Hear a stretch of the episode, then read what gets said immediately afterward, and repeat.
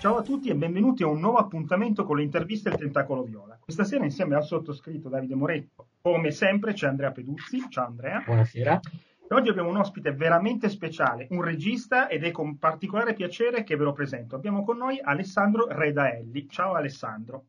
Ciao, ciao ragazzi, grazie per avermi invitato. Eh, grazie a te di, di essere venuto. allora, Alessandro, ehm, ditemi, ditemi. Allora, se vuoi un attimo, giusto, sicuramente sarai più conosciuto di quanto noi possiamo immaginare fuori dal nostro piccolo mondo eh, videoludico. Ma, eh, ma so. Però se vuoi presentarti un attimo, dire qual è il tuo background, cosa fai, cosa non fai, eccetera, sarebbe bellissimo. Certo. Eh. Allora, allora, chi sono? È sempre una domanda complessa questa. Filosofica. Filosofica, mi viene da dire, certo. Eh, ma sono un regista sostanzialmente eh, di Milano, mm. nato nel 91. Um, ehm, e ho fatto un po' di cose, nel senso che per lo più ho fatto uh, film episodi da quando avevo mm. 17 anni, ho fatto un botto di film, diretto un botto di film episodi eh, non so se avete presente quel filone di cinema molto indipendente, di stampo prevalentemente romano, eh, pensato per il mercato americano. Mm. Eh, cinema prettamente di genere, horror, thriller, roba, eh, roba, di serie B la possiamo chiamare, però è la roba su cui mi sono fatto fondamentalmente le ossa. Quindi scusa, episodi nel senso che tu eh, hai diretto un episodio sono... di una serie esatto, di episodi. Esatto, okay. Beh, sono, sono, quei film indipendenti che si fanno proprio così per risparmiare. Sostanzialmente arriva un produttore e dice ma chiamo sti dieci registi eh, si autoproducono o gli do un gettone per fare un episodio, arriviamo a 90 minuti, bella li distribuiamo sul mercato americano. Okay. Eh, eh, quindi è quel tipo di cose, di, di roba lì.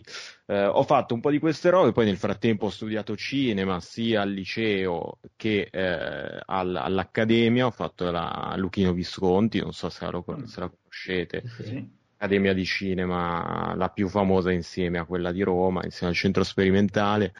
E, um, e, basta, dopo quello ho fatto il mio primo lungometraggio da solo che è Funeralopolis a Suburban Portrait, che è un documentario girato a Milano che racconta i due tossicodipendenti che ho seguito per due anni. Um, beh, un film complesso, eh, complesso ma fortunatamente è andato molto bene. E, um, è un film che ha girato tanto, è stato in sala eh, a Milano è stato in sala sei mesi, cioè una roba senza senso, anche perché eh, era un film autoprodotto che mi sono pagato con i miei soldi e solo dopo è entrato a una casa di produzione a Caspita. fare le rifiniture e poi è stato distribuito alla fine da Rai Cinema e 01 Distribution, quindi alla fine come dire, ha fatto un bel percorso nonostante fosse partito da zero. E anche, eh, nonostante, grazie. scusami, un tema veramente, come dire, difficile per certi aspetti da, per, sì, insomma, sì, sì, sì. Non una cosa banalissima, ecco. No, dire. no, complesso, complesso, però c'è anche da dire che io ho sempre avuto il pallino di, eh, come dire, cercare di arrivare a tutti, no? Mm-hmm. Cioè, mh, come dire, l'opera, l'opera, elitaria secondo me serve a poco, soprattutto oggi. Eh, quindi anche in quel contesto ho cercato di rendere il film il più fruibile possibile da chiunque, nonostante sia un film che parla di due tossicodipendenti in bianco e nero, mm. eh, pieno di bestemmie e amenità in quel contesto ho cercato di renderlo eh, come dire, il più fruibile possibile anche a chi non è vicino giustamente a quel mondo, come d'altronde non lo ero io, voglio specificare. eh, Ma... fu, guarda, fortunatamente con, con, quel film lì, eh, scusa, scusa. No, no, vai, vai, scusami. No, dico che g- grazie a quel film lì poi più o meno ho avuto tra virgolette, carta bianca per proporre un progetto. Eh, giusto per arrivare subito alla, alla uh-huh. questione principale.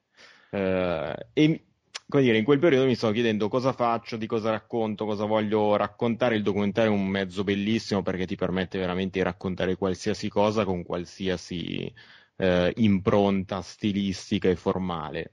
Um, ed, ed, era da un po' che pensavo una roba sui videogiochi per due semplici motivi. Uno perché sono un videogiocatore da eh, quando sono nato, eh, e secondo perché non esistono, cioè non ci sono. Mi sono guardato un po' intorno e ho detto ma come eh, si possono dire la parolacce? Sì, sì, certo. ah, eh, come cazzo è possibile che eh, non ci sia... Come cazzo è possibile che non ci siano documentari sul mondo del videogioco in Italia, specialmente, cioè in Italia zero, ma anche fuori, nel senso che eh, anche nel mercato internazionale sono pochissimi i documentari che raccontano il videogioco e quelli che ci sono sono prevalentemente ehm, racconti legati al retro gaming, legati a robe molto scolastiche. Eh, cioè, ti spiego cos'era ET per Atari, ti spiego.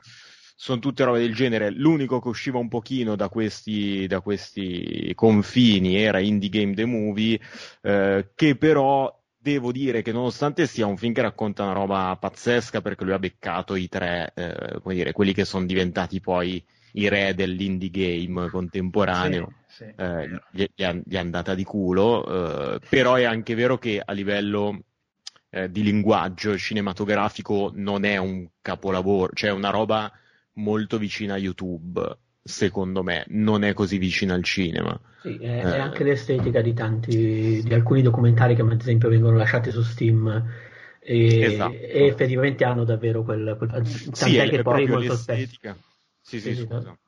No, tant'è che poi in effetti molto spesso passano anche direttamente da YouTube, ma non hanno eh, una esatto. fruizione né, né esatto. nell'home video classico, diciamo. Sì, sì, è, guarda, è proprio quell'estetica da 5D piazzata su uno slider che inquadra il tramonto mentre sotto la gente parla, cioè, che va benissimo, eh, cioè, va benissimo anche raccontare in quel, in quel modo lì. Eh, però volevo provare a fare una roba che unisse un po' il cinema e il videogioco per quanto possibile, nonostante poi siano due mondi eh, molto diversi per, per estetica, per background, eccetera, eccetera. Um, e quindi ho iniziato, a, cioè ho, sono andato in giro nelle case di produzione eh, italiane a proporre questo film e la roba più assurda è che tutti mi dicevano, gente giovane raga, mm-hmm. eh, cioè non settantenni, sì, gente di vent'anni, dicevano ma i videogiochi, ma che cazzo me ne frega, in che senso? No, e tutti dicevano no, ma non ci interessa, oppure no, ma non è una roba abbastanza cool, oppure eh, ma non è una roba di richiamo, o ancora peggio, Madonna, ma, io, ma, io, comunque ai miei figli non gli ho mai comprato la PlayStation perché non mi sembra una... Ma eh, cose dell'altro mondo e noi che viviamo in questa bolla, perché ci viviamo un po' in questa bolla in cui parliamo solo con gente, sì, eh, cioè di videogiochi ci parliamo con la gente a cui interessano i videogiochi, sì. no? Ci sembra che tutto il mondo dica ah, che figata i videogiochi e invece no. Questa roba è molto strana. Questo concordo, ammetto però che in un ambiente come quello che stavi sondando tu per trovare la produzione, pensavo ci fosse un'apertura mentale diversa. Ah, eh, esatto. Mm, sì, perché nel mondo mio, io lavoro in informatica e mi pensa, insomma, penso sempre di avere di fronte qualcuno che eh, ha un background tipo il mio, invece no. Quando sono fortunato ho quello, ah sì, Pac-Man me lo ricordo. Mi ricordo. Do- sì, Doom, sì. sì. è vero, Doom era bellissimo. Mica, sono passati 30 anni a Doom. Certo. eh, ma, ma, ma, perché non, non, di, non diciamo parla di Doom Eternal, chiaramente. No, no, assolutamente no, esatto. Ma perché per, per, per, dire, per andare al... Nessuno ti dirà mai che non guarda film. Eh, certo, e, certo. e, invece ne, diciamo, i videogiochi rientrano quasi in un... Cioè, più che un linguaggio, sono quasi un un hobby, un, hobby, da scegliere o meno. Beh, ecco. cioè, sì. ha, hanno delle... Di, sì, c'è, esatto. Ci sono sì, dei muri di, di, avvicinamento ovviamente più difficili di un quello. film. Esatto. Però, il problema comunque. è quello. Ok, quindi Però, vabbè, per adesso eh... ti hanno detto no, eh, ragazzo mio, non ci interessa. Esatto, quindi io ho disperato questa, perché... questa diavoleria moderna. esatto. Sì, sì. eh, veramente assurdo. Io disperato dicevo, ah, eh, non è possibile, ma sto sognando. Com'è possibile che a nessuno interessi un film sull'industria dell'intrattenimento più grande del mondo? Sì. Ma stiamo scherzando. Eh, fatto sta che cerca, cerca e ricerca, alla fine fortunatamente ho, trovato, ho trovato questa casa di produzione, si chiama Withstand Film, eh, che aveva già prodotto dei documentari interessanti, tipo Numero Zero, che è eh, il primo documentario italiano che racconta della nascita dell'hip hop in Italia, uh-huh. e tra l'altro è stato il primo documentario italiano a essere comprato da Netflix eh, nel mondo. Eh, quindi una casa di produzione, come dire, che, che sa, che sa che, esatto. che capisce quantomeno quello che eh, ci circonda. E hanno accettato subito, subito il film e io da lì sono partito con questo progetto delirante nel 2000 e, eh, cos'era, 2017, ah. fine 2017.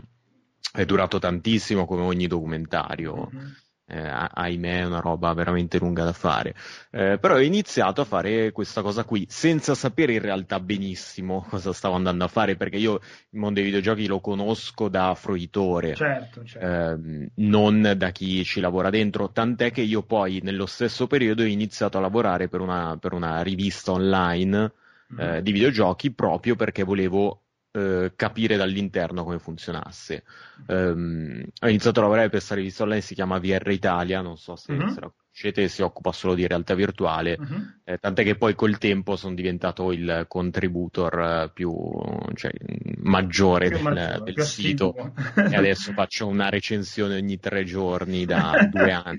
Quindi vivi nella realtà virtuale. Vivo in realtà virtuale, praticamente. Ma, io, io, io finito questa, questa registrazione andrò a configurare Oculus uh, Quest 2 che mi è arrivato ieri. Eh, non male, non male.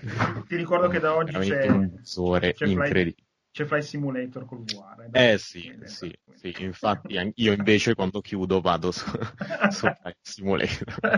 Una domanda volevo farti, sì. che probabilmente anticipo un attimo. Una cosa che io apprezzo tantissimo di chi fa documentari è che mm. eh, io vedo una storia, cioè il documentario ha un, una sua trama, un suo flusso temporale che probabilmente sì. però quando lo, lo, giri assolutamente quel flusso temporale non esiste, lo, lo scrivi, lo, lo, pensi e lo metti in pratica grazie a, eh, dire, alla capacità di raccontare una storia.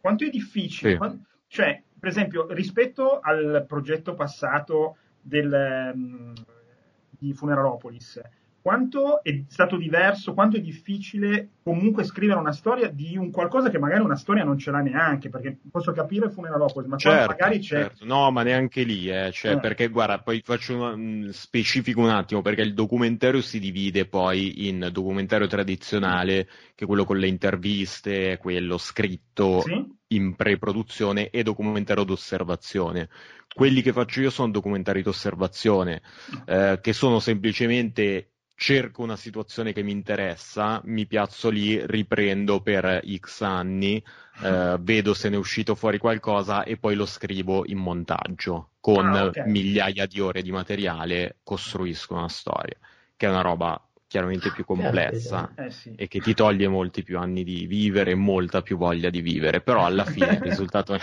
è interessante, quantomeno perché si avvicina di più al cinema di, di finzione, cioè non hai la barriera dell'intervista che eh, ti riporta a una dimensione da documentario televisivo, ma hai semplicemente delle azioni che si svolgono, delle storie che si intrecciano. Eh, come fosse un film sì, tradizionale. È anche più dinamica eh, quindi, come cosa. Da, sì, esatto, cioè, è più interessante, certo. è più interessante secondo me a ah, prescindere. Senti, e, quindi io... Se... Vai, scusa. No, no, dicevo che sono partito banalmente cioè, cercando la, la gente in, che, che, poteva interessarci uh-huh. eh, ed è stato un processo che, che, è durato molti mesi in cui siamo andati a un botto di, di, di fiere, di, eh, siamo andati a trovare case di produzione, festival, eccetera, eccetera.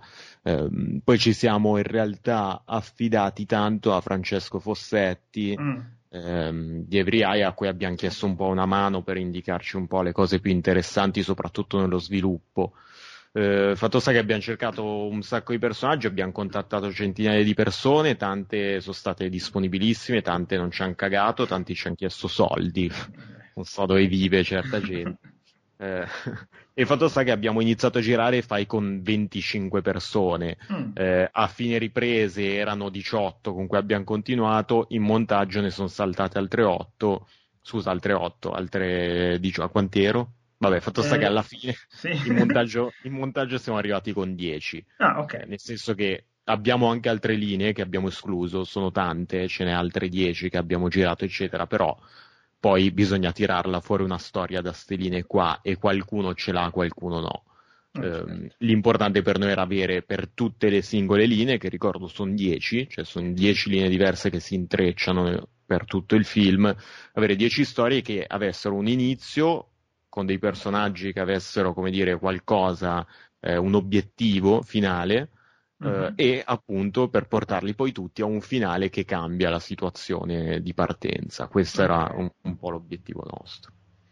Beh, veramente un lavoro molto molto complesso, eh, perché, eh, perché poi, eh, come dicevi prima, la difficoltà di eh, fare la storia posteriore alla fine. È vero che tu inizi, eh, sì. però devi poi avere il materiale giusto per poter, eh, poi non so se la, ovviamente la storia è influenzata dal materiale che hai, però mi sembra una cosa certo. veramente molto complessa da, Um... Sì, sì, cioè, fo- fondamentalmente cioè, quello che fai è ti riguardi tutto il materiale più volte uh-huh. e vi assicuro che per sto film erano secondo me un migliaio di ore di, di materiale. Te lo scrivi tutto come se fosse una sceneggiatura. Eh, ti scrivi tutti i dialoghi, poi per sei mesi lavori solo sul testo, nel senso che solo a partire da quel testo cerchi di costruire una sceneggiatura che abbia senso e poi la ricostruisci in montaggio. È un lavoro complesso, è un lavoro che non so se è riuscito al 100%, ma credo che mai nel, nel mondo del cinema dell'osservazione funzioni al 100%, perché ovviamente è tutta eh, fortuna, poi c'è anche una certa eh, chiaramente abilità nel, nel, provare a ricostruire, eccetera, però t- tanto è dettato dalla, dalla, fortuna di quello che, che ti accade, certo. eh, anche dalla lucidità, perché mh, vi dico la verità, lavorare due anni e mezzo su, su una roba e basta, perché io, ho, cioè io e i miei collaboratori, mh, non l'ho fatto da solo, l'ho fatto con uh, altri due coautori che sono Ruggero Melis e Daniele Fagone con cui lavoro sempre. Eh, abbiamo mo- deciso di mollare tutti gli altri lavori e dedicarci due anni e mezzo a questo tutti i giorni, tutto il giorno. Quindi capirete anche voi che a un certo punto non avevamo più il senso. sì. cioè, a- a- arrivi dopo due anni e dici, boh, io non so se questo film ha senso o meno, voglio solo chiuderlo. Eh, ma c'era successo anche con quello prima, eh, poi è andato bene. Eh, vediamo, io ancora non te lo so dire, cioè mi devo staccare secondo me almeno per sei mesi da sto film, non vederlo e poi rivederlo e dire ah funziona oppure ah che schifo. Come se fosse di un altro, eh? avere sì, sì, per forza. Un'astrazione. Andrea, vai. Ah, ma no, io volevo, volevo domandarti in questi termini eh, quali sono facendo un piccolo passo indietro le tue, sì. le tue fonti, i tuoi esempi diciamo, di, di documentaristi o di documentari, se ce ne sono ovviamente, e poi sempre nell'ottica del cinema d'osservazione, eh, qual è diciamo così, se c'è un, uh, un, tuo equilibrio di margine di intervento in quello che effettivamente si è trovato avanti, cioè quanto... Uh, scegli di indirizzarlo volta per volta e quando decidi di fermarti e di mostrare le cose nella maniera più, più sporca possibile, diciamo così. Allora, comincio da, da quest'ultima. In realtà, um, in ripresa io cerco di non interagire mai, nel senso che arrivo arrivo a girare con la, con la, persona con cui devo girare, saluto, tiro fuori tutto, preparo, schiaccio rec e sto in silenzio per 10 ore fino a quando non finisce di fare quello che sta facendo, eh, proprio per tentare di catturare il più possibile la, la realtà.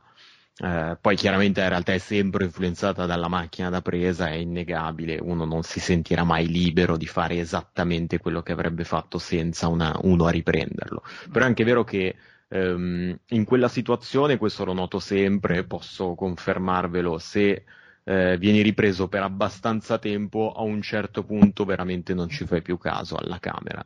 Eh, magari non ti metti nudo a girovagare per, per casa, però quasi, nel senso che diventa parte del, dell'arredo, quasi. Uh, e quindi ti, ti, lasci, ti, lasci, andare molto di più. Quindi il mio intervento lì è veramente minimo, nel senso che la mia, quello che faccio io è semplicemente scegliere le inquadrature, individuare dei momenti che probabilmente monterò e quindi eh, di conseguenza cambiare inquadratura perché so che dopo mi serve determina- un determinato taglio per andare a costruire la scena.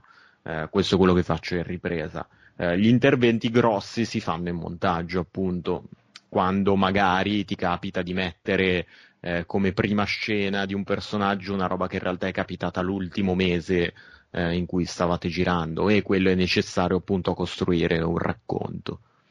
Um, mentre per quanto riguarda le fonti di ispirazione, ma guarda, io dico la verità, lo dico sempre, io non sono un grande fan del documentario, in realtà. Sono grande fan del cinema, cioè, eh, infatti que- quello che, che, voglio fare io è è il cinema di, di finzione. Um, sono un grande fan in realtà di Wiseman, secondo me è stato il più grande, cioè è tuttora il più grande regista di documentari di osservazione, uh, però non sono un grandissimo fruitore. La sera quando mi metto a guardare un film eh, raramente scelgo di vedere un documentario eh, ed è il motivo per cui cerco di far a- assomigliare il più possibile i miei documentari a dei film eh, tradizionali, diciamo. Ok. Ehm, parlando del mondo dei videogiochi, eh, in questo sì. tuo excursus, vabbè, tu sei un videogiocatore, quindi sei uno di quelli come noi super eh, dire, aggiornato su quello che capita, eccetera. Ma anche sì. con l'aiuto di questi due anni, di esper- due anni e mezzo di esperienza, che, che, idea hai del mondo dei videogiochi? Cioè, è un bel pianeta, è una cosa che non ti piace? Uh è un, è un, normale mondo lavorativo dove boh, capita quello che capita sul pianeta. Allora, devo dire che mi aspettavo un'altra cosa, sono molto sincero. Mi aspettavo un mondo un po' diverso da quello che ho, che ho trovato. Eh, sarà perché sono viziato un po' dall'ambiente del cinema, che invece è un, è un po' diverso. Um, nel mondo dei videogiochi mi aspettavo, ti dico la verità, molta più gente sinceramente interessata al videogioco in quanto linguaggio. Mm. Um, e invece ho trovato un sacco di superficialità, soprattutto tra i videogiocatori. Um, ti faccio un esempio. Mm. Allora, secondo me il videogioco è una forma d'arte, è un linguaggio, uh, come dire, cioè è una forma d'arte quanto lo è il cinema, la letteratura e quant'altro, e anche industria quanto lo è il cinema, la letteratura e quant'altro, eh, e mi sembra una roba abbastanza ovvia, essendo un linguaggio a sé, eh, linguaggio è una forma di espressione, di conseguenza.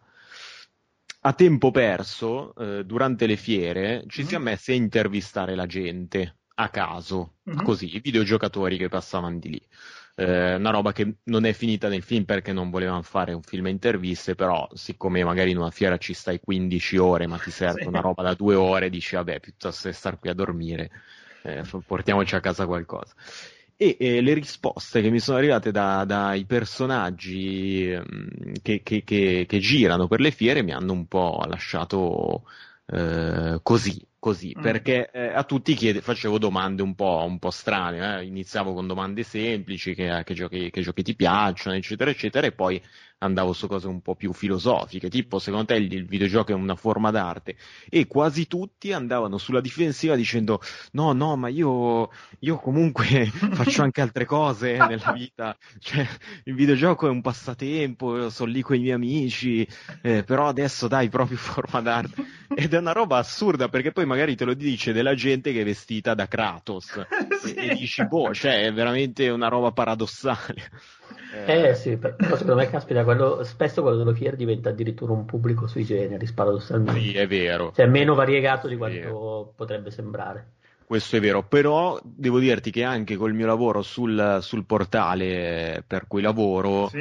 eh, vedo tanta di questa roba qua. C'è gente che non cerca in realtà delle cose interessanti, non, non vede il videogioco come un mezzo di espressione, lo vede come una roba eh, su cui stacca la testa 10, 10, 10, 10 minuti durante le pause o un paio d'ore quando to- torna da lavoro è bella lì, ma non è assolutamente una roba paragonabile alle altre arti. Uh, ed è una roba che mi ha, mi, ha mi ha, lasciato un po', strano. Poi è legittimo vedere il videogioco come una roba su cui semplicemente ci passi del tempo, come lo è uh, il cinema, eccetera. Però nessuno si permetterebbe mai oggi di dire il cinema non è una forma d'arte o la letteratura non è un, un linguaggio, cioè, eh, C'è e quindi Nobel della letteratura. eh, eh, certo. eh, no, è, è, è, davvero strana questa cosa qui, perché è vero, in effetti poi nei, i videogiochi riescono, a, i videogiocatori riescono a essere eh, per molti versi più avanti in alcune cose e poi invece arroccatissimi sì, in poche, altre. devo dirti la verità. eh, ma guarda. Io amo i videogiochi, ma odio i videogiocatori medi. Eh, eh, ma guarda, ma perché, non, ma perché magari non ci. Cioè, magari fanno delle cose, sperimentano delle robe che sono rivoluzionarie prima di altri, però non, eh, poi magari si, eh, dando per non scontato, non so come, non riescono a leggerle, ma anche perché poi, guarda, alcuni che mi dicevano sì sì è una forma d'arte, la risposta, cioè la, dire, la giustificazione, la forma d'arte per loro era è perché chi fa i disegni per le città ah. di Assassin's Creed, ma figa, ma non è la stessa cosa, cosa c'entra? Cosa c'entrano i disegni? No, cioè, è quello... ma, ma, ma, eh, è vero, beh, poi è davvero anche un ambiente più molto più conservatore di quanto si potrebbe eh, esatto, questa, guarda, questa è la cosa che mi dà più fastidio, cioè mm. mediamente i videogiocatori sono molto molto molto conservatori, mm. eh, c'è, un, eh, c'è, un, certo anche sessismo e razzismo mm. di, di sottofondo oh, voglia, sì, sì, abbastanza insistente. Uh, sì, sono un po' la faccia è strano del, perché veramente vieni, vengono da una nicchia eppure eh sì, e la cosa strana è quella perché me l'aspetto da chiunque a caso che non ha interessi, non ha ma eh, porca miseria, da chi, come dire, sperimenta que- questa cosa, cioè da chi crede che eh, sia un linguaggio magari eh, senza poi ammetterlo, ma se, se, giochi ai videogiochi, se ci passi tre ore al giorno, almeno, eh. come dire, eh, qua- qualcosa ti daranno. Eh, da gente così lo, lo, reputo una roba molto, molto strana che non sono riuscito a capire. Eh, e poi c'è anche tutto il lato sviluppatori, nel senso oh. che anche nello sviluppo come ehm, nel cinema, ad esempio, italiano, che il cinema italiano in realtà noi pensiamo sia solo quello brutto che va in sala in realtà ci sono un sacco poi di registi, autori piccolini che fanno robe a piccolo budget, eh, però c'è un sacco di gente che sperimenta e che ha voglia di raccontare. Nel videogioco, devo dirvi la verità, non ho visto la stessa cosa in Italia. Ci sono alcune software house super interessanti uh-huh. che fanno questo tipo di discorso che fanno sperimentazione, che, che, hanno voglia di raccontare attraverso il linguaggio, però la maggior parte degli sviluppatori eh, mi sembra che vogliano un po' semplicemente rifare in modo molto ingenuo le cose che gli piacciono, eh, cioè che hanno già giocato, ma non c'è una voglia di, eh, capito, contribuire sì, al sì. linguaggio in sé. Ma forse... io uno, uno, dei giochi, tra l'altro, più fighi invece che ho, che ho provato quest'anno eh, e fatto con poco budget così, era tra l'altro di un Redaelli. Ah sì, ma dai. Eh sì, sì. Milky, Milky Way Prince lo consiglio perché è veramente una roba eh, semplice ma fuori di testa e lì c'è una visione. Recupero. No, no, ma infatti ci sono, ci sono, però sono molti meno rispetto a quelli. Poi il, gran, il grande problema è che sostanzialmente in Italia non abbiamo un'industria del videogioco. No. Eh, sta roba è scandalosa, è scandalosa perché in tutto il mondo si fanno, in tutto il mondo si fanno grandi videogiochi, eh, c'è, c'è i Quantic Dream eh, qua dietro ci sono i polacchi, figa, che fanno robe gigantesche. In Italia nessuno ha mai fatto una cosa in tempi recenti che ricorda tutto il mondo, se no i giochi di macchine di moto che però cioè, non so se li metterei sullo stesso piano di Cyberpunk. Eh, eh, oh, con tutto il rispetto, tutto no. l'amore, certo, sì, sì, perché comunque però... sono ottimi lavori, però effettivamente c'è un... Però, però è una roba molto meccanica, cioè sono lavori molto eh, cioè fatti molto bene, ma non è che c'è una visione particolare. Eh no, beh, anche perché anche... è quello che ti impone il mercato. Eh sì, cioè. sono progetti. Ma, questo succede, succede, anche negli indie che, che, in realtà non è che usano la scena indie tante volte per, eh, come dici tu, per sperimentare magari in un ambiente un po' più protetto, un po' meno esposto, diciamo così, ma, ma proprio come okay, mezzo di passaggio per arrivare, fa, per arrivare nell'industria convenzionale. Sì, e poi paradossalmente quando arrivano nell'industria, nell'industria convenzionale, eh, e non faccio nomi di software house, però di solito la gente non è molto felice quando lavora poi nelle industrie grosse. No. Eh, perché ovviamente non è quello che si aspettava, cioè se lavori per una grossa azienda che fa videogiochi, eh, magari finisci a fare, i, non so, per tre anni gli alberi. sì, le ruote del cioè, camion. Eh, eh sì, esatto, cioè finisci a fare quella roba lì, non è che sei in una posizione di, da, da, creativo, quando poi invece, quando prima hai invece la possibilità di essere un creativo e proporre qualcosa, spesso e volentieri invece si fanno robe ben poco interessanti e si scimmiotta un po' il videogioco eh, americano o quello sì. giapponese a seconda dei, dei, gusti, senza però dare un contributo concreto. Sì, sì, è anche vero che se finisci in certe industrie, per forza di cose inizi a fare ruote di camion, perché tu certo, prendi, certo. Un, che ne so, un Ghost Recon, un, un Assassin's Creed, e sono progetti talmente giganteschi con budget talmente mostruosi che devi per forza demandare a sottogruppi, sottostudi, perché te ne accorgi anche la parte fatta bene e la parte fatta male ogni tanto.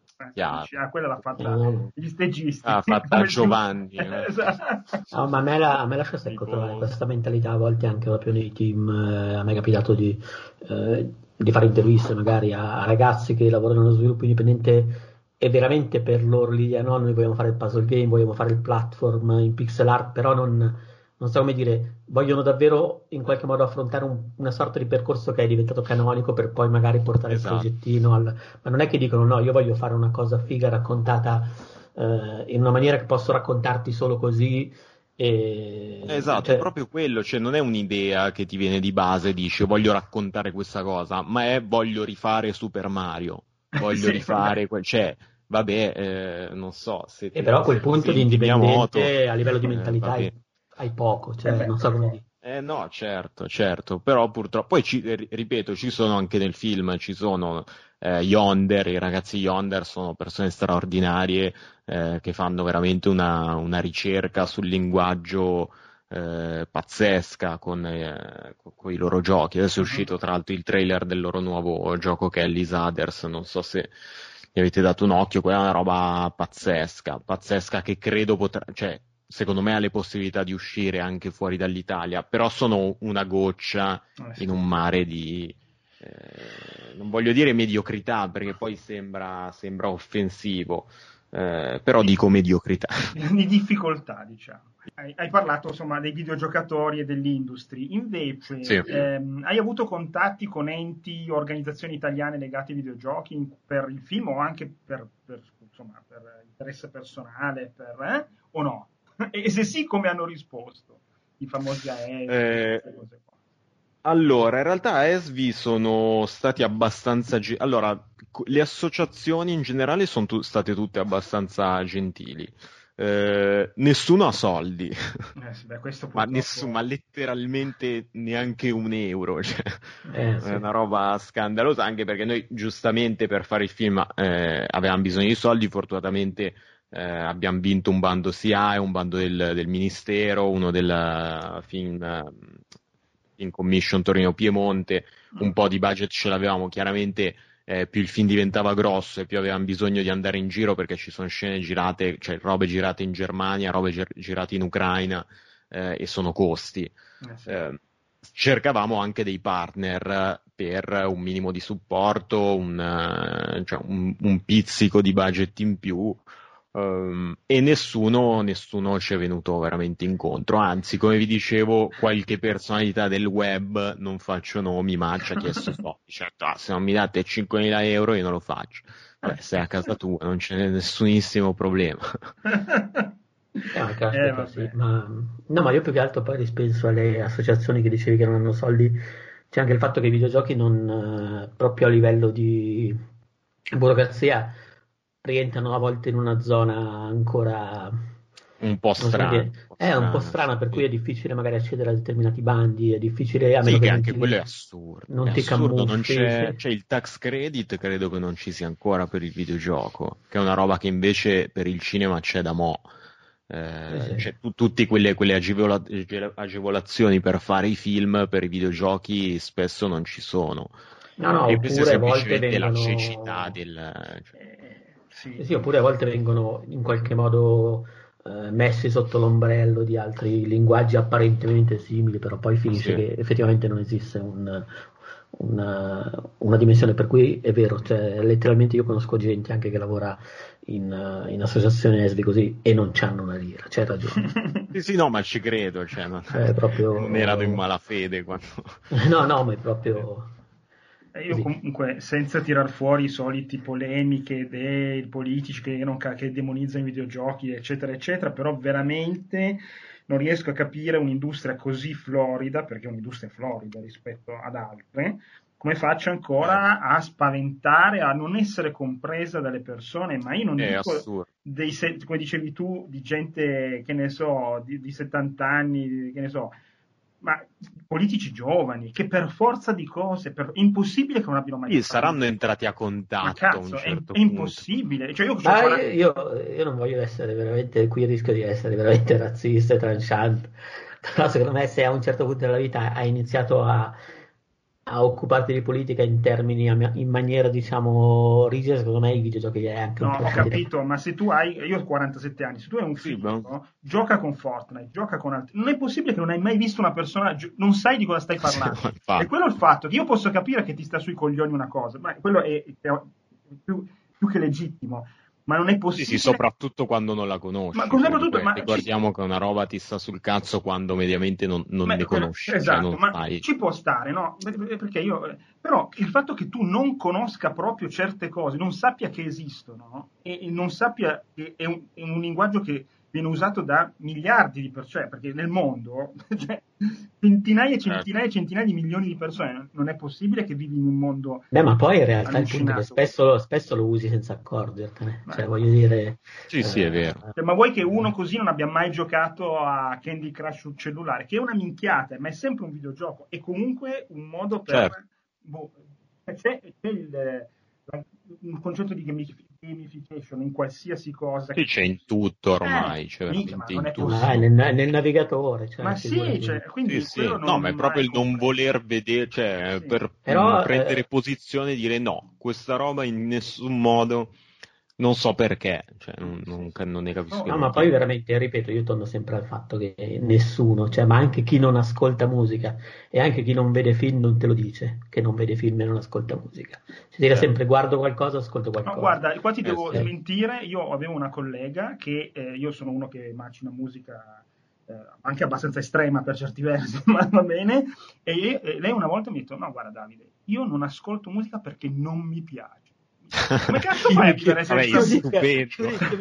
Com'è possibile? Cioè, io, vi, io, senza musica impazzirei. Difatti, la cosa che mi rovina del lockdown è che non ci sono più i concerti. Cioè, cosa, quando mi chiedono ah, uscire con gli amici, la birra, il ristorante. No, no, io voglio andare a vedere i Foo Fighters. cioè, voglio andare Vabbè, a vedere... poi, poi, guarda, in, in, uh, con l'Oculus Quest sto facendo un po' di concerti. Sì, è vero, è vero. Quello, solo che, quello una roba interessante. Eh, anche quello che, su, quello che hanno fatto su Fortnite era stato fighissimo, secondo me, come idea. Sì, Fortnite, sì, adesso sì. io ci gioco con mio figlio, insomma, ma peraltro non mi dispiace neanche, però Fortnite mm. e hanno creato quello che era Second Life. Alla fine hanno preso, cioè, quello che si voleva fare con Second Life 15-20 anni fa è diventato un videogioco online dove ci sono i concerti, dove ci sono le prime dei, dei certo. film. È fighissima quella Anche quella pazzesco. È pazzesco, cioè... è, è pazzesco eh, ai brand... prima del trailer di cos'era? Di Star Wars. No, di... no, Nolan hanno dato tutto, tutto, il film di Nolan hanno ah, dato a seconda della regione del mondo hanno dato o Inception ah, o mm, Interstellar mi sembra invece Vabbè. c'era la sequenza in anteprima di Guerre Stelle di, dell'ultimo Star Wars è una roba pazzesca incredibile cioè, se ci pensi è una comunicazione. Eh, perché, perché, in qualche modo è venuta su dal basso, non il gioco, ma l'utilizzo che se ne fanno. Ma se qui. pensi un evento mondiale contemporaneo per tutto il mondo, cioè una roba veramente che difficile anche da, da, da crearla, perché stai, stiamo parlando di, di milioni e milioni di persone collegate insieme per forza, perché volevano vedere in quel momento quel trailer. Comunque, scusate, chiudo la, la digressione. Anche, anche se no finiamo per, eh, per no, togliere, no, per togliere spazio proprio. Cioè, anche solo per questo come è possibile che non sia mai entrato in contatto sì. e soprattutto come è possibile che ti stupisci così tanto quando ti dico che GTA 5 è il prodotto intrattenimento che ha guadagnato di più nella storia. Esatto. Eh, cioè, mh, è una roba che dovrebbero sapere tutti quelli che lavorano nelle industrie audiovisive. Esatto, sì, no, sì, cioè, sì. quantomeno per prendere esempio, per capire dei meccanismi, per... Invece no, c'è proprio appunto una cecità totale che, che, non capisco. Però vabbè. Ma senti, invece, eh, prima poi magari di entrare nel, nel, vivo del documentario, perché magari poi proprio parliamo degli ospiti e dei contenuti, mm, tu dicevi che hai iniziato nel 2017 e negli ultimi mesi di lockdown siete stati in post-produzione oppure avete dovuto ancora diciamo, raccogliere materiale? Vi ha in qualche modo eh, incasinato le cose? Ah, ci ha incasinato tantissimo, sì. non, per, non, per, in realtà la, il girato che abbiamo chiuso a inizio 2020, cioè a febbraio 2020, gennaio-febbraio 2020 avevamo chiuso definitivamente le riprese. Eh, il problema è che noi pensavamo di uscire col film, perché noi chiaramente mentre giravamo già stavamo montando, se no finivamo tra 12 anni. eh, pensavano di chiudere il film per giugno e fargli fare il percorso che aveva fatto Funeralopolis, ovvero sala mm. di cinema con eh, serate evento con gli ospiti, eccetera, eh, uscite non video, DVD e Blu-ray e poi piattaforma di streaming. Eh, quando è arrivato il Covid ci ha, fatto, ci, ci ha messo i bastoni tra le ruote eh, molto pesantemente, anche per quanto riguarda soprattutto i festival, perché ovviamente prima di uscire con, con un film al cinema devi fare necessariamente i festival. Uh, I festival ti servono a prendere, tra virgolette, prestigio ehm, nell'ambito e poi avere una distribuzione molto più semplice. I festival sono stati, cioè, il 70% non l'hanno fatto, oh, certo. eh, sono chiusi e non si sa quando rincominceranno. Eh, quelli che sono rimasti l'hanno fatto online, però fare un festival online ha senso fino a un certo punto perché il festival lo fai per andare, parlare con distributori, fare un po' di networking eh, e, e, chiaramente online è molto meno eh, forte questa cosa. C'è un conto andarsi a bere una birra con il distributore X, un conto è scambiarsi due mail. Sì. Non è la stessa cosa, cioè si dimentica di te dopo 20 minuti e chi, chi si è visto si è visto. Uh, poi i cinema, appunto, anche lì li hanno aperti per tre giorni, ma anche lì non ho capito sì. bene. Cioè, li hanno aperti per un po', poi li ha richiusi. Vabbè, uh, giusto il tempo di far raga. uscire giusto il tempo di far uscire Tenet e basta, poi è chiuso. Basta. Eh, eh, ma perché potevano sì, non sì, farlo uscire se eh. fosse tenerlo lì. Esatto. Eh, però eh, ci ha incasinato veramente tutto, tant'è che eh, adesso noi stiamo facendo una, una, cosa strana che non si fa di solito, ovvero noi abbiamo chiuso il film mm? e adesso siamo usciti subito col trailer per far fare un, per fargli fare un po' di passaparola, mm. che è una roba che di solito non fai. Prima lo vendi al distributore e poi il distributore fa tutte queste operazioni. Ah. Noi non abbiamo ancora un distributore, nel senso che stiamo parlando con vari distributori, con varie piattaforme. Eh, però siccome non possiamo andare avanti così all'infinito abbiamo detto wow, facciamo, cioè proviamo il tutto per tutto, mettiamo mm. fuori il trailer, vediamo se ci interessa, così se il trailer tra eh, tre mesi è a 100.000 views vai serenissimo da un distributore e gli dici raga i numeri sono questi, vi interessa? Sì. Um, e devo dire che il, il riscontro è strano, è stato strano fino adesso, adesso il trailer è fuori da eh, non mi ricordo da quanto è fuori, da due settimane. Due settimane, forse sì, sì non... più o meno. Sì. Ha fatto tantissimo i primi due giorni. Tantissimo, tantissimo i primi due giorni. Mm. Eh, e poi piano piano si è spento veramente. Cioè adesso è a 10.500 views, ne ha fatte 8.000 in due giorni mm. e poi si è andato a spegnere eh, piano piano devo dirvi la verità, anche qui mi aspettavo, mi aspettavo un passaparola diverso. Uh, cioè, cazzo, primo film che racconta il mondo dei videogiochi, con dentro figure comunque di spicco dell'ambiente, eh, Sabaku, Froze, eh, Atrix, Raynor, eccetera, eccetera. Eh, mi aspettavo, non dico un milione di views, però mh, mm, che girasse tanto. Un ordine di grandezza diverso un po' diverso, eh sì. un po' diverso. E invece questa roba per qualche motivo a me ignoto non c'è stata. Ora può essere in parte perché effettivamente forse ai videogiocatori del documentario d'osservazione non è che gliene freghi così tanto. Um, cioè, que- questa è l'unica roba che mi è venuta in mente. Eh, oppure può essere semplicemente perché non ha ancora preso quell'algoritmo famoso di, di YouTube per mm. cui poi inizia a girare, eccetera. Però eh, non so, trailer del, del, film su due eroinomani ha mm. fatto 50.000 views in due mesi. Ora, con tutto il rispetto per gli eroinomani, no, secondo me guarda, bizzarro. È bizzarro, però secondo me, allora, ovviamente non, posso, non, sono, non sono, in grado di dire, spiegare una, una situazione simile, no? però quello che posso pensare è che il videogiocatore, diciamo, di, un, di una certa esperienza in su, eh, si crede è snob, nel senso che eh, giudica tutto. Io l'ho visto con docu- quella serie di, chiamiamoli documentari, insomma, che sono usciti su Netflix, mi sembra, quello Insert Coin. Sì, non so, ecco. sì, Insert certo. Coin, secondo me, è, è, piacevole per gente che non ne capisce niente di videogiochi, difatti l'abbiamo visto in famiglia mm-hmm. senza problemi poi ero io a fare la voce di sottofondo, ah, quello è Richard Gaviot, quello è andato sullo spazio. Certo. Ehm, però vedendo i forum, quando dicevi qualcuno, ah ho visto Intercoin, figata, vediamo come, ah no, che palle, è una roba cioè, proprio per per gente che non capisce un cazzo. Ah, eh sì, è vero, eh, è vero. C'è, uno c'è anche quella roba lì. Il fatto che magari uno veda, però a me la più tu mi fa cagare, adesso penso molto. No? Eh, certo. eh, cioè c'è gente che critica tutto in una maniera bestiale, lo si vede nei forum, nei, nei commenti dei siti, cioè, c'è gente che solo solo denigra e basta. Quindi, boh, magari c'è anche questa cosa di, ah, ma io sono un videogiocatore, ne so più degli altri, ah, ma questo film qua, boh. No, quello è vero. E poi sai cos'è? C'è anche il senso di proprietà, no? Eh, cioè che quando una roba la senti tua e senti che sta arrivando sì. anche al grande pubblico ti offendi quasi come se te la togliessero e questa è una roba che io non sopporto i videogiocatori sì. ce l'hanno tantissimo sì, ma proprio tantissimo eh, a voglia, a voglia.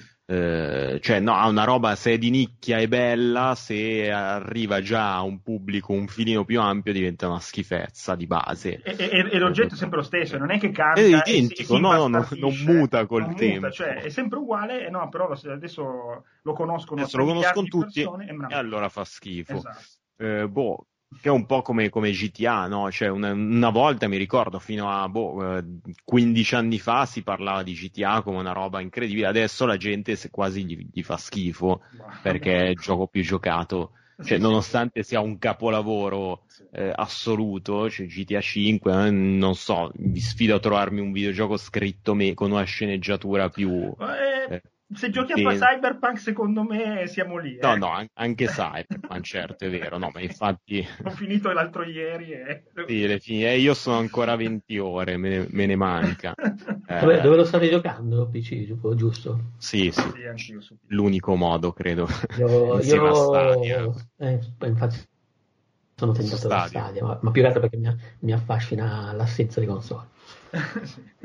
Eh, guarda, allora, eh, quindi in questo momento non è distribuibile il film perché appunto manca una distribuzione. Sì, stiamo aspettando e questo può succedere da un momento all'altro, mm-hmm. eh, cioè può succedere tra una settimana e tra due settimane il film esce, può succedere tra sei mesi. Ma oppure eh, potrebbe succedere tipo tra cinque minuti, è come nel documentario, becchiamo il loop positivo noi, cioè, facciamo, facciamo noi il documentario d'osservazione.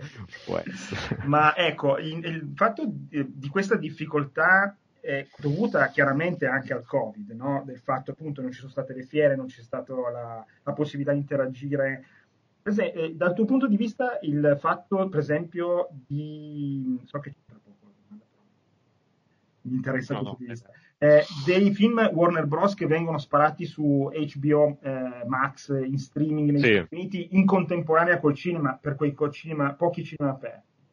Secondo sì. te è un modo furbo per recuperare qualche soldo perché secondo me gli hanno detto ragazzi qua non sappiamo quando ricominciamo negli Stati Uniti certo. messi malissimo quindi qualche soldo lo dobbiamo tirare su per forza lanciamolo lì e quindi secondo te è una scelta intelligente che secondo potrebbe essere anche una scelta per, um, per Game of the Year cioè andare direttamente in streaming senza aspettare il, il cinema o è una allora. colossale che dopo due giorni c'hai le copie pirata su internet imperfetta eh, allora, allora è, è, un discorso molto complesso. Sì, Secondo me questa roba s- semplicemente ha accelerato un processo che sta avvenendo da molti anni per cui le sale stanno morendo mm. eh, purtroppo e questo è inevitabile, non ci possiamo fare niente. Io sono sicuro che tra dieci anni quantomeno i multisala spariranno dalla circolazione perché verranno sostituiti da piattaforme digitali in cui la gente si guarda i film a casa.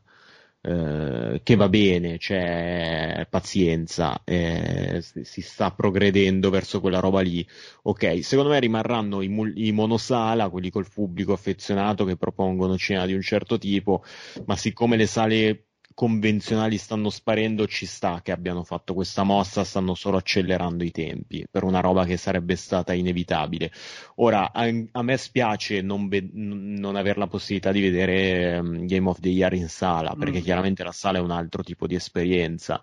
Uh, puoi ricostruirla a casa, cioè non, puoi arrivarci abbastanza vicino con un buon televisore, un buon impianto eccetera, eccetera, non arriverai mai a quella roba lì, però ci puoi, ci puoi arrivare. La cosa che mi scoccia di più dello streaming è che c'è veramente gente che guarda i film sul cellulare.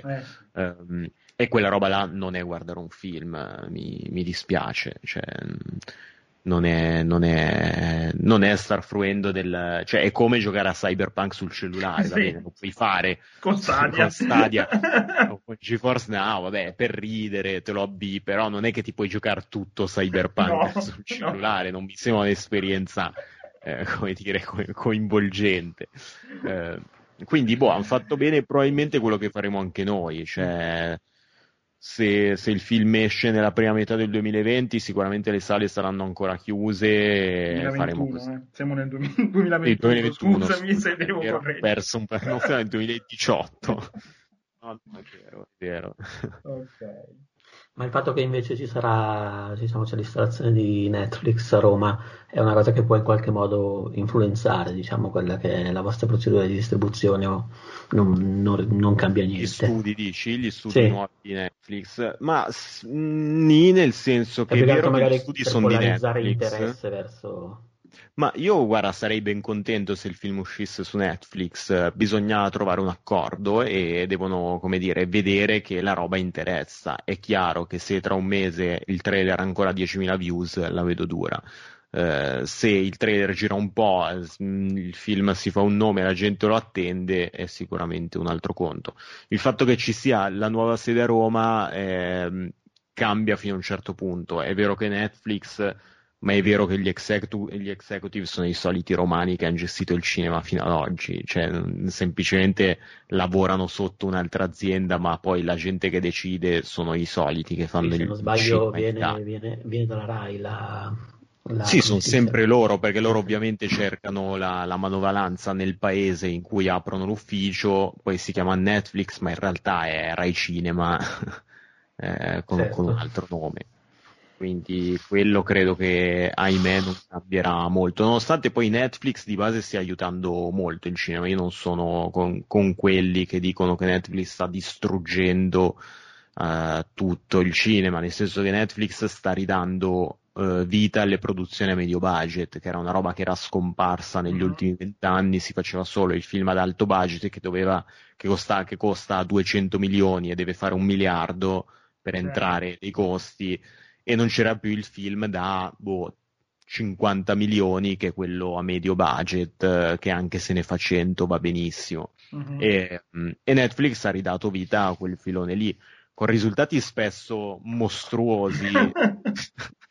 Purtroppo eh, perché stanno ancora cercando di capire, secondo me, come si fa il cinema. Sono molto ferrati sulle serie. Sì, è curiosa questa cosa, che non ne, non ne, azzeccano tantissimi a livello. No, qua, quasi nessuno. Eh, cioè, vabbè, oppure quando prendono, prendono l'autore e gli dicono prendi tutti i soldi che vuoi e eh, fai sì, quello fai che vuoi. vuoi. Però spesso Però secondo me lì. Va bene. Eh no. Mm, ma più che cioè, altro, secondo me, tante volte. Um, per dire mi è capitato anche, adesso non voglio veramente entrare a... No. perché magari posso, sbaglio, però ho, ho, avuto la sensazione che in alcuni casi se ci fosse stato un leggero controllo in più forse sarebbe eh, certo. No, no, ma hai ragionissimo. Cioè, parlo proprio di, di, montaggio, eh, non tanto di... Assolutamente, di ma a me se, se, se, mi danno 20 milioni e mi dicono fai quello che vuoi, faccio la stronzata più grande.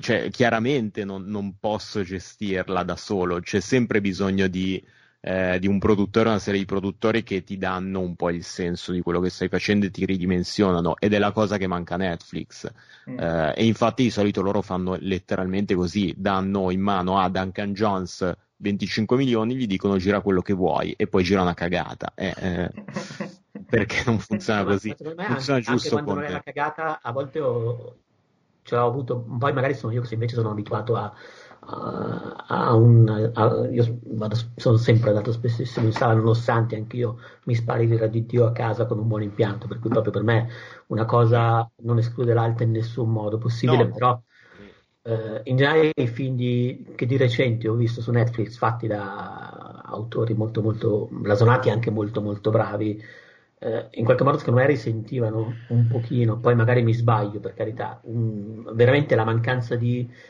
di un limite anche solo nell'editing finale. Sì, sì, sono, sono assolutamente d'accordo. C'è, c'è, bisogno di qualcuno sia in sceneggiatura che ti dica questo no, questo sì, sia in montaggio qualcuno che ti faccia i tagli giusti, perché ovviamente da, cioè, quando, quando, sei autore di qualcosa è normale che non hai eh, la, la, percezione adatta a fare determinate scelte. Il mio primo montaggio di Game of the Year durava quattro ore e mezza e per me andava bene così. Chiaramente andava bene così, l'ho portato al produttore e mi ha detto te sei scemo, togli due ore e mezza o sparisci per sempre. E, eh, un produttore molto, molto, molto umano. Eh. esatto, eh, parafrasando, però eh, ovviamente ho tolto queste due ore e mezza in più, mi sembrava una stronzata, poi l'ho, vi- l'ho rivisto e ho detto, ah, in effetti forse ha più senso, un, un, filo più corto. E così è uguale per Netflix, ma ci arriveranno prima o poi, cioè sicuramente ci arriveranno. Eh sì, sì. Ma guarda, adesso finalmente parliamo di, del documentario, perché finora in effetti mi sembra di, di averci forse girato attorno. Eh, visto che dicevi che ti sei consultato con um, Fossetti, che hai comunque cercato, che tra l'altro è forse il sito che al momento in Italia di specializzata fa più, fa più numeri. Eh, volevo sapere in effetti come come ti sei mosso una volta che il progetto è partito, cioè come hai selezionato gli argomenti, come hai selezionato gli ospiti, eh, come anche ti sei mosso in ambito di studio di cose che magari non conoscevi o che magari pur essendo videogiocatore non pertenevano proprio alla tua sfera di videogiocatore. Insomma, tutto quel processo. Vai a mano, li- vai, vai, vai a mano libera, sì, Allora, guarda, e anche semplice... parlando poi degli ospiti che ci sono, in effetti. Chiaro. Allora, la prima cosa che ho fatto è stata appunto andare alle fiere e parlare con gli sviluppatori. Eh, ne abbiamo beccati tantissimi, alcuni interessanti, alcuni meno, ma eh, quello che abbiamo fatto nella prima fase è stata farci una lista di tutti gli sviluppatori, di tutti i content creator. Io ad esempio ai tempi con i miei collaboratori non conoscevamo bene Twitch, cioè era una roba che ancora eh, sai, 2017 non era esploso come lo è adesso, era ancora quel periodo in cui si stava, eh, si, si, stava iniziando a parlare di Twitch e non c'ero molto dentro perché non sono mai stato uno che, ehm, che si guarda questo, questo tipo di, di contenuti. Eh, cioè, sono un videogiocatore, ma non ho mai seguito sinceramente content creator. Seguivo giusto le riviste di videogiochi. Eh, quando ero piccolino le compravo, quelle cartacee, quando sono scomparsi mi sono affidato ai vari Every Eye, eccetera. Um, e quindi abbiamo fatto semplicemente questa operazione qua. Eh, Francesco ci ha dato poi dei nomi di gente che non avevamo mai beccato alle fiere, tipo Yonder, eh, per l'appunto che non avevamo incrociato, ma grazie a Francesco ci siamo arrivati. Ehm, e qualcun altro, forse anche Raynor, eh, ma tanti anche per vie traverse, ad esempio mi faccio il mio giro su Twitch giornaliero per cercare personaggi, trovo sta ragazza eh, russa eh, che si chiama Ciao Mia che streama Hearthstone con 20 persone. Dico, boh, secondo me qua dietro c'è una storia. Vado a conoscerla e conosco il marito che in realtà è uno eh, che stava iniziando a creare un'agenzia per streamer eh, grossa, uno bello lanciato. Eh, di conseguenza mi fa conoscere Atrix, che è uno che stava prendendo sotto la sua ala, che è il più grosso che stream Hearthstone in Italia. Eh, e così si sono create un po' tutte queste cose, no? Cioè, quindi vai a, vai a conoscere uno, ti conosce, ti, ti, conosce, ti presenta quell'altro, sì. Eh, eccetera, eccetera. Alla fine avevamo sta lista di 100 persone interessanti di cui volevamo parlare e un'altra lista con altri 150 nomi che magari non avevamo ancora contattato o non ci avevamo mai risposto, eh, eccetera, eccetera. Eh, quello che siamo andati a fare è stato semplicemente eh, cercare uno, due, tre massimo di ogni categoria. Ehm, dicendo questo potenzialmente ci può raccontare questa cosa, questo potenzialmente tra un anno può essere qui, quindi ci racconta quest'altra cosa. Eh, è stato proprio un lavoro a intuito cioè semplicemente intuito dicendo secondo noi questi qua non ce la fanno a fare sto gioco e quindi dobbiamo seguirli per questo eh sì. motivo eh sì. secondo noi questi invece ce la fanno e dobbiamo seguirli per questo motivo eh, secondo me questo streamer e poi eh, le abbiamo beccate quasi tutte in realtà Kenobit che era piccolino mm. aveva 20 spettatori la mattina sono andato da lui l'altro giorno ne aveva 350 sì, l'abbiama beccato proprio nel momento in cui ha fatto la crescita sì, sì. Loro, loro, non sono neanche partiti su Twitch, all'inizio erano su un'altra piattaforma sì, e poi ci, sì. ci sono entrati. Tra l'altro anche lui l'ho, l'ho, conosciuto in modo assurdo perché lui l'ho conosciuto eh, attraverso un altro studio di sviluppo eh, che sono i ragazzi che hanno fatto Milan Noir. Eh, ah, sì, We Are Muesli. Sì? No, no, non, non è We Are No, scusa, mm. eh, hai ragione, hai ragione, mi sono confuso. Eh, sono sì, li ho Italo Games, Italo, Italo Games. Bravo, bravo. Eh, molto simpatici. Loro sono quelli con cui siamo partiti. Cioè, eh, tra tutti abbiamo conosciuto loro molto in fretta, cioè quasi subito. Abbiamo detto, boh, la prima giornata di riprese proviamo a farla con loro, dato che stavano lanciando il gioco quel giorno lì. Abbiamo girato con loro, poi abbiamo girato con loro anche dopo, eh, vari incontri dove parlavano di cosa avrebbero fatto successivamente, eccetera. In una di queste serate c'era Fabio, mm. eh, che avevano contattato perché volevano fare eh, un, un, un, gioco in pixel art molto vicino all'estetica di, di, Fabio e lì abbiamo conosciuto Fabio. Fatto sta cosa è successo che Italo Games purtroppo poi li abbiamo tagliati dal film e, Ca- e Fabio è diventato uno dei protagonisti. E quindi è successo tutto così, c'è un sacco di gente, un sacco di cose da raccontare, chiaramente non c'è tutto, eh, doveva essere un film da 150 ore per raccontare Beh, certo. tutto. Yeah, eh, c'è, puoi c'è fare quel, pensa se, se, Netflix tipo, ti, ti, propone di fare una serie. il Final Cut tipo sì, Snyder, una roba esatto. del genere. il Red, Red Ellis Cut. Interessante. No, però guarda, in realtà di tutte le robe che ho tagliato, io vorrei farci una serie perché ho tagliato tipo 12 storie, eh, certo. eh, che invece sarebbe carino fare episodi da 10-15 minuti ehm, da distribuire da qualche parte. Su quello poi ci ragioniamo, cioè adesso iniziamo a cercare la distribuzione su questo. Poi però quella roba lì non, non, la voglio, non la voglio comunque buttare. Fatto sta che il processo è stato questo. Eh, e infatti faccio un breve recap dei personaggi. Uh-huh. Ci sono tra i content creator abbiamo Fabio, che era uno piccolino e abbiamo detto, cioè ci abbiamo creduto, abbiamo detto secondo noi questo qui diventa, diventa grosso e inizia a fare i numeri perché è una persona interessante che ha delle cose da dire, uh-huh. eccetera, eccetera. Ah, quindi, scusami, difatti... scusami, tu Fabio, quindi l'avete scelto come content creator, non come eh, performance live di Chiptune? Quello anche, quello okay. anche, perché poi il grosso problema, come ben sapete, era, va bene, facciamo un film sul mondo dei videogiochi, però mediamente la gente nel mondo dei videogiochi quello che fa è stare davanti al computer 12 ore al giorno a schiacciare i tasti, non è la cosa più cinematografica no, eh, del mondo. E infatti ci serviva qualcuno che facesse anche un po' di colore con robe alternative al lavoro sul videogioco, quindi appunto Fabio c'ha questa roba stupenda che va a suonare i centri sociali col Game Boy eh, e come dire dà, dà un botto di colore al film. Eh, però la sua linea è lui che è un canale piccolo e piano piano inizia a fare i numeri.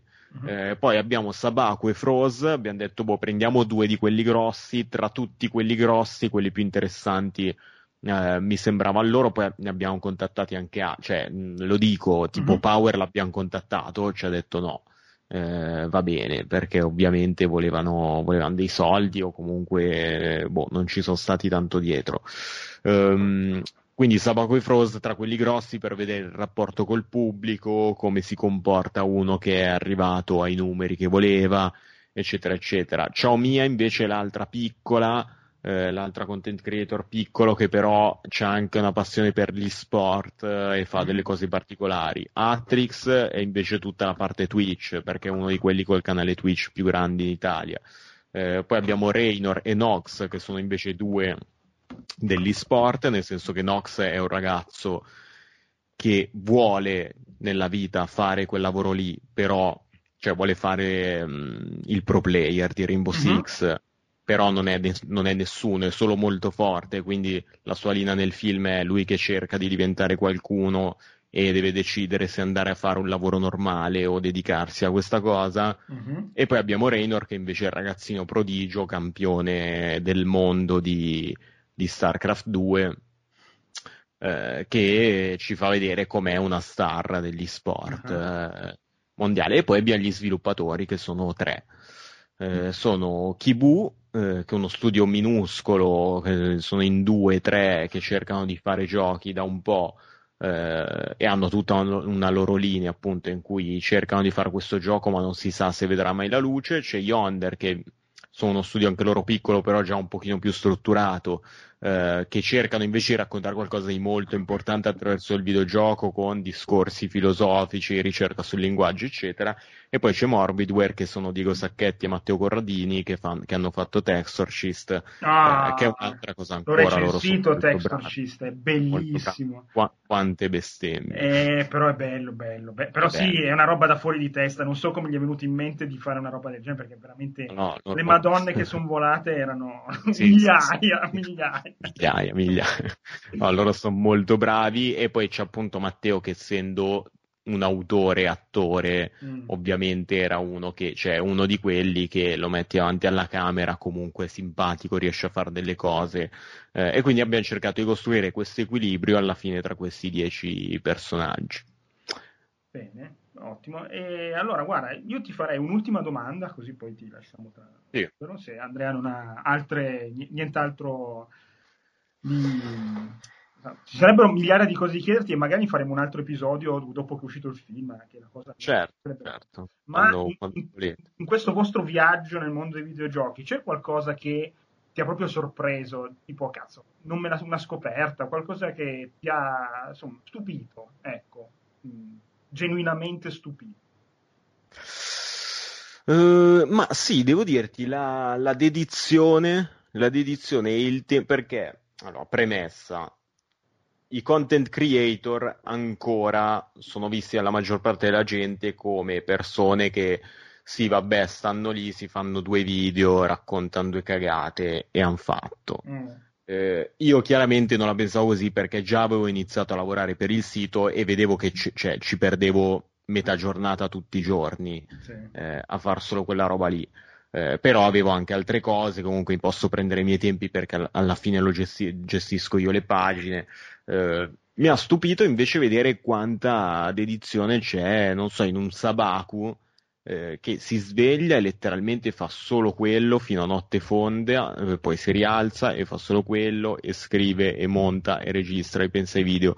Eh, cioè una vita veramente che gira intorno a quella roba lì. È una vita molto più faticosa, mh, sono sincero, secondo me, di, di un lavoro tradizionale. Mm-hmm perché ti toglie voglia, molto sì. più tempo, è una roba che ti porti a casa, eh, quindi sostanzialmente lavori sempre. Sì. Um, ed è strano come ancora oggi da qualcuno sia visto come un lavoro di serie B, quando in realtà è uno dei lavori più faticosi e complessi in assoluto. E perché tu vedi il video, eh, vedi questo che si diverte, che parla di minchiate secondo quello che eh, Esatto, eh, poi non sai che dietro magari ci sono tre ore di riprese, eh. di take sbagliati, quattro ore di montaggio, eccetera, eccetera, un'ora per eh, esatto, una giornata per scriverlo, un'ora per fare la thumbnail, cioè sono tutte cose che, sì, eh, sì, che poi in realtà solo quando le vedi o quando le fai eh, ti, ti esatto. rendi conto di quanto lavoro c'è dietro. Ma, ma già ti rendi conto di quando tu tenti di riprenderti e fare qualcosa che la luce fa cagare, il, certo. eh, l'audio fa cagare e devi stare lì ore e ore a provare, a comprare, a fare, a trigare. Cioè, facile. Dicevi scusa. Sì, sì, No, io invece per esempio mi sono sempre domandato, cioè alla fine da un certo punto di vista dedicarsi così tanto e soprattutto a un lavoro così legato alla, eh, alla comunicazione diretta per certi versi, poi ti porta effettivamente a fondere quella che è la tua sfera sociale con quell'aspetto del tuo lavoro, che secondo me da una parte è ok assolutamente, dall'altra però può anche essere a volte, eh, come si dice, fastidioso, senso che può crearti magari, per cui boh, è effettivamente molto più, eh, non so che idea poi ti sei fatto, ma sembra davvero molto più oneroso di un lavoro convenzionale. Certo, sì sì, no, ma è assolutamente vero. Tra l'altro poi un'altra roba sempre riguardo a loro che mi ha stupito è eh, la, quanto è affezionata la fanbase.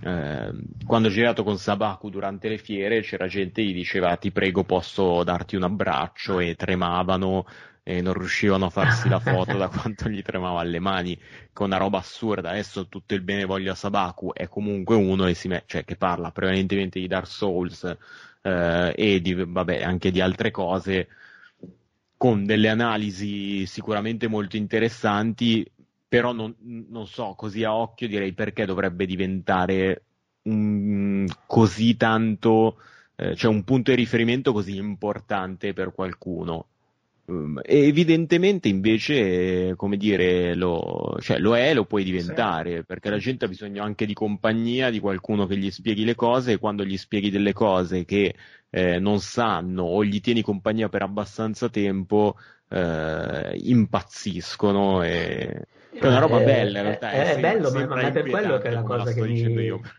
E quella è anche la cosa che secondo me lo rende un lavoro oneroso, perché tu in realtà cioè, ma certo. investi veramente tanto di te stesso nel, nel, rapporto con gli altri. Cioè, è... io adesso mi, io mi rendo conto so che... Cioè, no, ma io mi, rendo, io mi, rendo, conto che per dire se faccio una roba, una, una cola adesso, cose così, dopo sono stanco. Certo. certo. Cioè, sono proprio sono, sono asciugato. Ma, non è non all'interno di una chiacchiera. Cioè... Però se faccio una roba sì. in cui ho una, uh, un obiettivo così dopo e, e, e, lui davvero, cioè in qualche modo mette moltissimo nella tua sfera sociale nel lavoro. Sì. Cioè, alla fine sì, le due cose è complicato mescolare cose così. Sì, ed è anche strano, perché secondo me quello che poi ti sprona è quello che ti torna indietro dagli altri. E lo vedo nel mio piccolo col canale della VR, che ha po- cioè, 3.000 iscritti, sono pochi, però quelli che ci sono sono super affezionati ci donano sempre, c'è, c'è anche quella della, delle donazioni, è una roba che, che io non sapevo banalmente, mm. no? Cioè, il fatto che su Twitch la gente dona, ti dà la sub, ti dà i soldi. Sì, ti iscrivi, eh, sì, sì, sì, sì. Ti iscrivi, noi su, sul canale di VR abbiamo fatto una, una colletta tre settimane fa per comprare la Play 5, o in due settimane la gente ci ha donato 500 euro, che è una roba assurda, cioè assurda, e noi, noi abbiamo 3.000 iscritti, per uno che ha mezzo milione di eh, iscritti, eh, sì, sì, certo. è, come dire, è quella roba all'ennesima potenza. Eh, quindi poi credo che è vero che quella roba diventa la tua vita, cioè è sovrapponibile il tuo lavoro e la tua vita sempre in qualunque momento, però ti torna indietro tanto, che non è banalmente i soldi, ma il fatto che la gente sia disposta a darti eh, quello che ha per eh, supportarti perché gli stai dando indietro qualcosa. Sì. Poi c'è la rovescia della medaglia che se fai una cazzata una particolarmente rognosa, certo. eh, sei, eh, certo. insomma, ti si rivolta tutto contro. No, esatto. Non perdona. Non perdona, la fanbase non perdona. Alessandro, allora, ehm, se Andrea non ha altre migliaia di domande... Eh... Guarda, io in realtà, in realtà le ho, ma preferisco... teniamo, Ce le teniamo per teniamo, la prossima. Esatto. Sì, no, ma perché poi più che altro c'è, figurati, c'è di mezzo c'è un regista che si occupa sì, anche di War, so. eh, ci sarebbe anche da fare una roba solo su quello. Cioè, vabbè che è Natale, però è, è tra tre giorni. Esatto, sì, sì. Beh, poi voglio dire, nel senso, c'è davvero eh, se davvero possiamo rifarlo quando esce il film, eh, sì, ci certo, troviamo... Sì, sì, assolutamente. Eh, così lo vedete anche. Sì, sì, infatti. e parliamo anche con. Già il trailer mi ha infognato a parlare con te, mi ha decuplicato l'infognamento. Comunque ti ringraziamo molto Alessandro, grazie davvero, è stata una chiacchierata super figa. E... Grazie a voi, raga. E niente, eh, buone feste, visto che siamo a, al, a, quasi vicini a Natale e non vediamo l'ora di vedere il film, quindi mi raccomando, troviamo come distribuirlo, per favore. Eh. Su, Dai, okay. speriamo. Va bene. Grazie ancora. Grazie. un salutone a tutti. Ciao. Ciao. Ciao.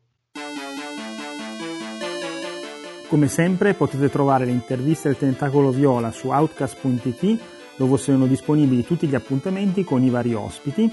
Ci trovate su iTunes cercando il podcast del Tentacolo Viola, su Twitter all'indirizzo twitter.com slash il tentacolo o su Facebook cercando semplicemente il Tentacolo Viola tutto attaccato.